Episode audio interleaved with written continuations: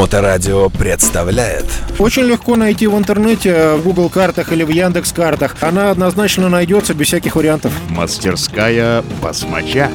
Коломяжский проспект, дом 10. Доброе время суток, вы слушаете радиостанцию Моторадио. В эфире программа «Мотосреда» с участием мастерской басмача и самим замечательным Славой. Слава, привет! Здравствуйте, дорогие слушатели. Рад снова вещать для вас. Ну вот и солнце, собственно, все чаще стало появляться, и это явный признак того, что мотосезон недалеко уже от нас, и э, мотоциклисты появятся на дорогах в большом количестве. Сегодняшнюю программу предлагаю посвятить э, тормозным системам мотоцикла, всевозможным системам АБС, traction control и прочее, если они еще какие-то есть другие. Как усилить тормозную систему, как правильно тормозить, и что в этом смысле может предложить мастерская басмача. Прошу. Слушай, ну да, да, отличный вопрос. Давай мы поговорим значит, про это. Очень много еще клиентов задают вопрос на тему, можно ли мотоцикл без АБС да, оснастить системой АБС. Сразу под вопрос, а какие у нас мотоциклы, может быть, с какого года как-то они массово стали оснащаться? Слушай, с 2008 АБС шел э, как доп. опция. То есть могли быть мотоциклы и с АБС, и без АБС. Еще уточнение, АБС и на переднем, и на заднем, прости, серость? Да, конечно, и там, и сям. Была полицейская версия седьмого года с каким-то э, мутным АБС, но как бы это шел один год, и таких мотоциклов практически нет, поэтому и не будем о них разговаривать. Вот. А глобально, собственно, система АБС ставилась с 2008 года.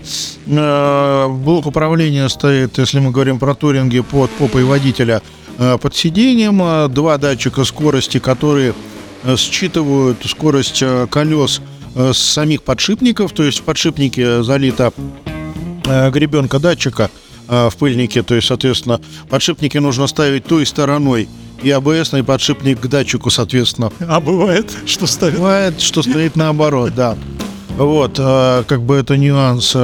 Дальше, значит, у старых мотоциклов бывает довольно часто проблема с АБС, когда он теряет передний датчик и как бы требуется определенные электрические работы требуются. Ну, это значит, что как бы он то видит передний датчик, то не видит передний датчик. То есть теряет из поля зрения, скажем так, работа. Это у старых мотоциклов болячка. Если у вас такая проблема есть, приезжайте, мы ее починим. При такой болячке БС не работает, все время горит желтая лампочка. И, соответственно, там большая часть людей приговаривает датчик э, скорости колеса, который стоит там тысяч пять-восемь но как бы в большинстве случаев это абсолютно ни к чему. Но это вот мы как бы некое лирическое отступление да, отметились.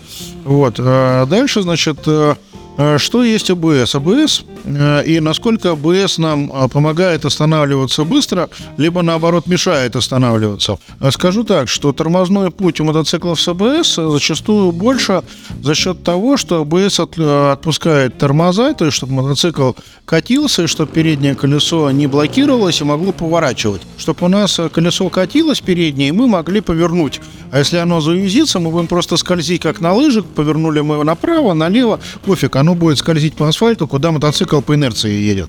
А, ровно как а, та же самая ситуация возникает, когда мы едем по городу, а перед какими-то перекрестками со светофорами бывает стиральная доска на асфальте, то есть ну, гребни, да, то есть волна. И получается, что если мы в этот момент тормозим в основном передним тормозом, как мы обычно тормозим, вот, то как бы мотоцикл не особо останавливается, потому что колесо летит по гребешкам вот этих вот, соответственно... То есть теряет контакт, как бы, да, время? Да, да, да. И когда оно как бы между гребешками, оно стремится остановиться. В этот момент АБС отпускает тормоз, на следующий гребешок ты приземляешься, э, как бы, ну, тормоза еще не успели сработать, ты летишь как бы вперед. Это, ну, неприятное довольно ощущение, и такая ситуация была у меня несколько раз, когда у меня появился первый мотоцикл с АБС. То есть вот я начал ездить, я подумал, какая гадская хрень, как бы, ну вот реально можно в жопу кому-нибудь въехать. Поэтому вот такая вот история. На самом деле для мотоциклиста исключительно важно умение пользования э, тормозами без АБС, то есть чтобы он умел дозировать э, как бы вручную, вручную, да, рукой и ногой усилия в тормозах, Э, чтобы, значит, соответственно, колесо не юзилось. То есть э, это, это умение очень нужное, и без него ездить безопасно не получится. А вот говорят, есть АБС там первого поколения, второго, третьего, или к мотоциклу это не относится? Не, есть э, более нового поколения АБС, но один э, как бы фиг, то есть получается, что что в второго по- поколения, он получается, ты давишь один тормоз, он распределяет э, тормоза, тормоза и по переднему, и по заднему колесу. То есть плюс какой-то есть в этой всей истории, но есть и минусы тоже. Дальше, значит, почему тормозов, допустим, может не хватать, да, наверное, будет э, интересно по- потеоретизировать и попрактизировать. Э, Значит, э, колесам это самое может у нас не хватать тормозов по, по банальнейшей причине, по причине постановки дешевых и некачественных тормозных колодок, которые как бы время от времени впадаются мне в разных э, местах в интернете на глаза, колодки, у которых крашеная металлическая часть, у которых э, фрикционная часть, которая трется об диск, она такого серо-черного цвета, то есть не, не металлического. Вот, такие колодки как бы называются большей частью, я говорю, что называется органический органик, да, то есть материал. Э, И они плывут, и они плохо тормозят. То есть они, в принципе, э, плохо тормозят. Поэтому лучше всего покупать колодки такого эдакого золотисто-медного вида, но чтобы материал был э, серенький с золотом. Вот. э, Колодки эти называются Sintered Metal, то есть как бы, ну, синтетическим металлом. А, Эти колодки не подвержены проблемам органических, когда они перегреты, они перестают тормозить. То есть а, получается, что ты там интенсивно гасишь скорость на органических колодках там со 150 до нуля, там, и получается, типа, в, 5, в 50 км в час, когда ты до- достиг этой скорости, у тебя тормоза перестают тормозить нормально. То есть, получается, замедление теряется, то есть он как бы, ну, менее эффективно становится. Это вот перегрева колодок, это называется колодки поплыли, да, то есть когда они потеряли э, свою твердость, то есть ты давишь, а они там где-то расползаются и, соответственно, по диску как бы они нормально тормозят. Мастерская басмача. А ты ставишь систему ABS, устанавливает твоя мастерская? Слушай, это практически невозможно сделать, потому что АБС должно прописываться в блок управления двигателем, а, потому что а, сама система очень дорогая. То есть, помимо того, что есть значит, этот модуль АБС, есть два датчика, есть проводка к датчикам, проводка к модулю АБС, есть совершенно другие тормозные шланги, которые от тормозной машинки идут сначала на блок АБС, а потом к суппортам. То есть там э, меняется, ну, как бы очень, очень много всего, и по здравому рассуждению и подсчету потраченных денег э, получается, что смысла в этой работе нету никакого. А сделаем вот микроотступление. Ну, вообще ведь не трагедия, если у мотоцикла нет АБС. Ну, можно же, наверное, при определенном опыте совершенно легко и без него ездить. Безусловно, да. То есть э, у нас, э, наверное, сейчас на данный момент половина мотоциклов едет без АБС, и как бы большая часть нормальных чуваков э, прекрасно ими управляют и не испытывают никаких сложностей. То есть трагедии нету, если у тебя нет. И в принципе нету. Вот. Э, Дальше, значит, мы разговаривали про колодки, которые хорошо тормозят или плохо. Значит, Sintered Metal, то есть колодки хорошие, в зависимости от производителя и от типа, для чего они, значит, соответственно, сделаны, они могут стираться либо быстро, либо медленно. Они могут там не прогретые тормозить хуже, как прогреются лучше там, но и вот что-то такое. То есть э, у разных производителей э, характеры повадки тормозных колодок, они разные. Поэтому, э, если вы нащупали себе какого-то производителя, на котором вам нравится, как работают тормоза, запомните и пользуйтесь ими и далее. А что значит нравится и запомните? То есть ты п- на этих колодках примерно понимаешь, где ты точно остановишься на определенной скорости. Ты вот это имеешь в виду? Да, я имею в виду, что в голове есть понимание того, как тормоза будут работать, э, и ты можешь прогнозировать свою динамику замедления, да, то есть, ну, подстраиваться. То есть если очень сильно вдруг прямо на месте колом ставят, это тоже не всем нравится, да? Слушай, есть гоночные колодки злые, твердые, но они, как правило, требуют там некоторого прогрева. Ну, как бы они более эффективное торможение э, обеспечивают, но они не для всех нужны. Они бывают стирают диски побыстрее там и прочая всякая такая история. Значит, э, давай дальше перейдем к, к вопросу, почему еще может не хватать э, тормозов в мотоцикле. Значит, первый момент, о котором мы поговорили, это качество тормозных колодок, непосредственно которые у нас э, останавливают диск тормозной. А второй момент это качество тормозных механизмов, а именно, то есть, э, э, допустим, у нас мотоцикл э, изрядно старый, допустим, мы меняли тормозные колодки и обратили внимание, что когда одна колодка стерлась, вторая еще не очень стерлась, то есть у них по толщине разница довольно заметная. Вот. э, Это нам говорит о том, что у нас э, в тормозном суппорте часть поршней ленится. То есть часть работают изо всех сил, а часть ленится, говорят, не, и, и другие поработают там все. В этом случае у нас получается, что э, сила, с которой тормозные колодки сжимают диск, она не одинаковая. То есть, с одной стороны побольше, с другой поменьше. Допустим, типичнейший э, пример это четырехпоршневые тормозные саппорта, у которых два поршня с одной стороны, в одну колодку давят, два в другую, с другой, да? Представим себе, что один поршень подклинивает. То есть у нас получается, что два поршня давят, э, но там, э, там же как рассчитывается давление на колодку, э, давление гидравлики на площадь поршня, да, то есть у нас получается два площади поршня работают с одной стороны и одна площадь поршня с другой.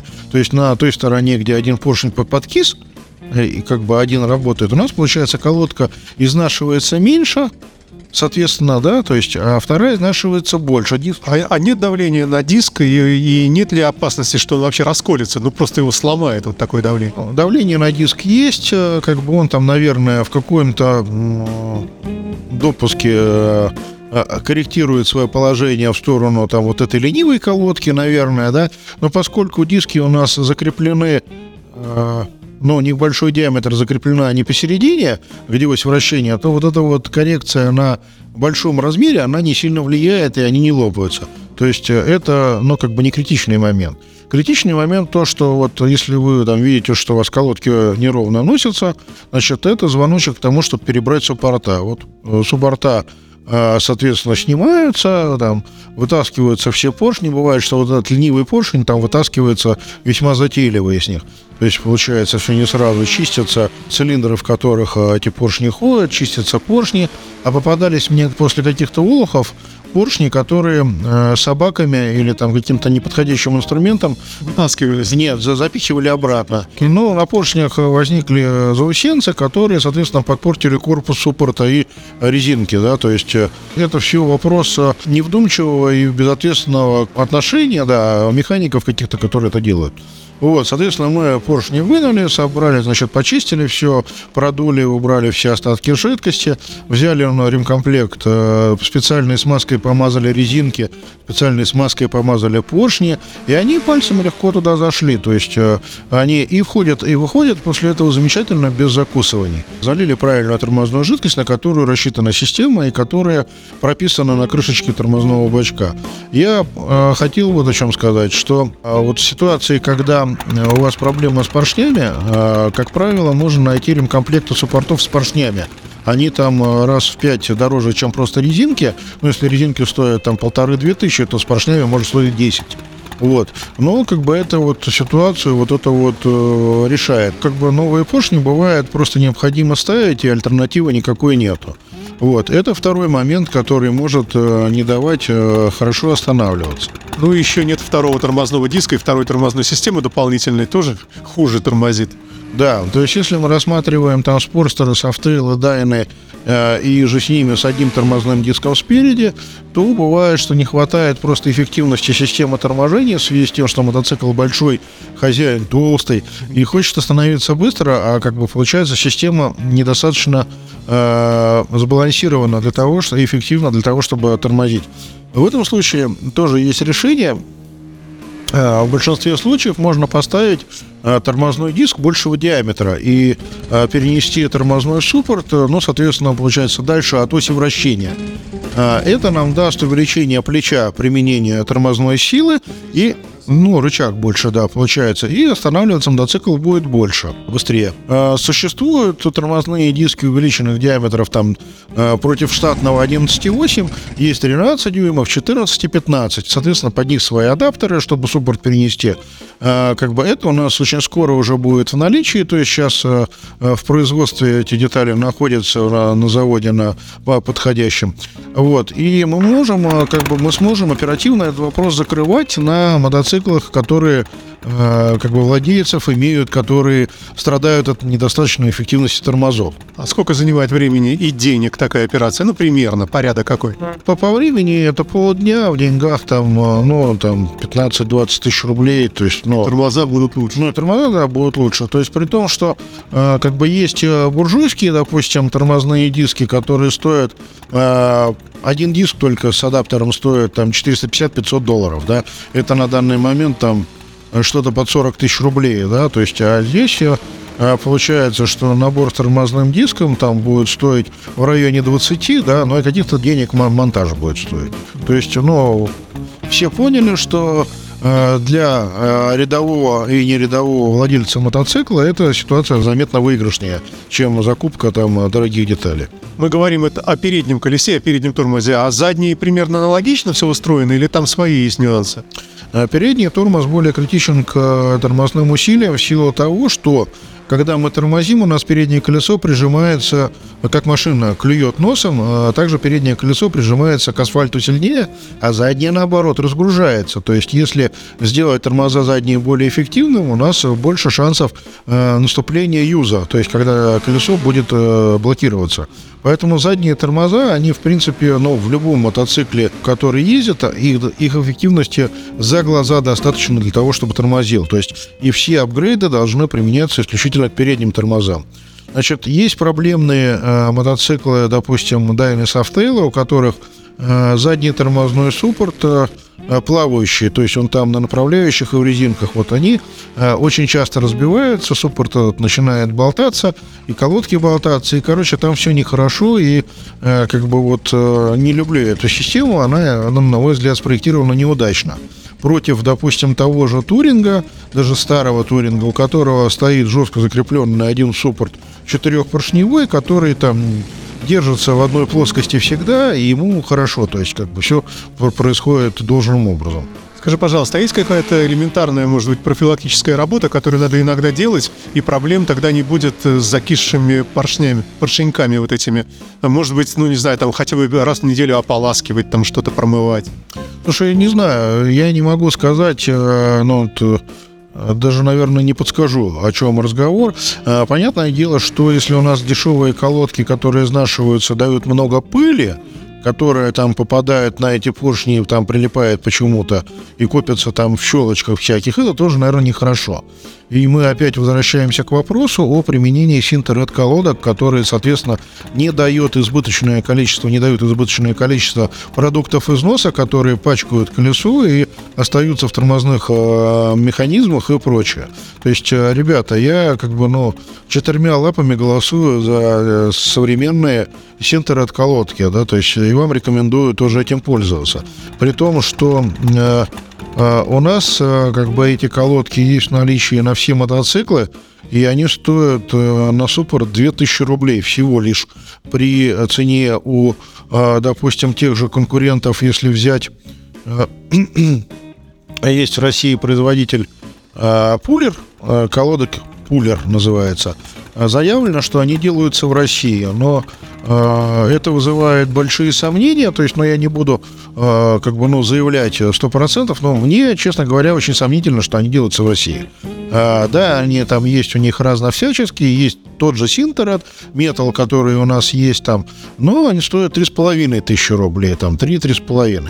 То есть, ну, опять же, 2-3 тысячи рублей, как бы разница в тысячу рублей, это 50%, ну, как бы денег, а то не более.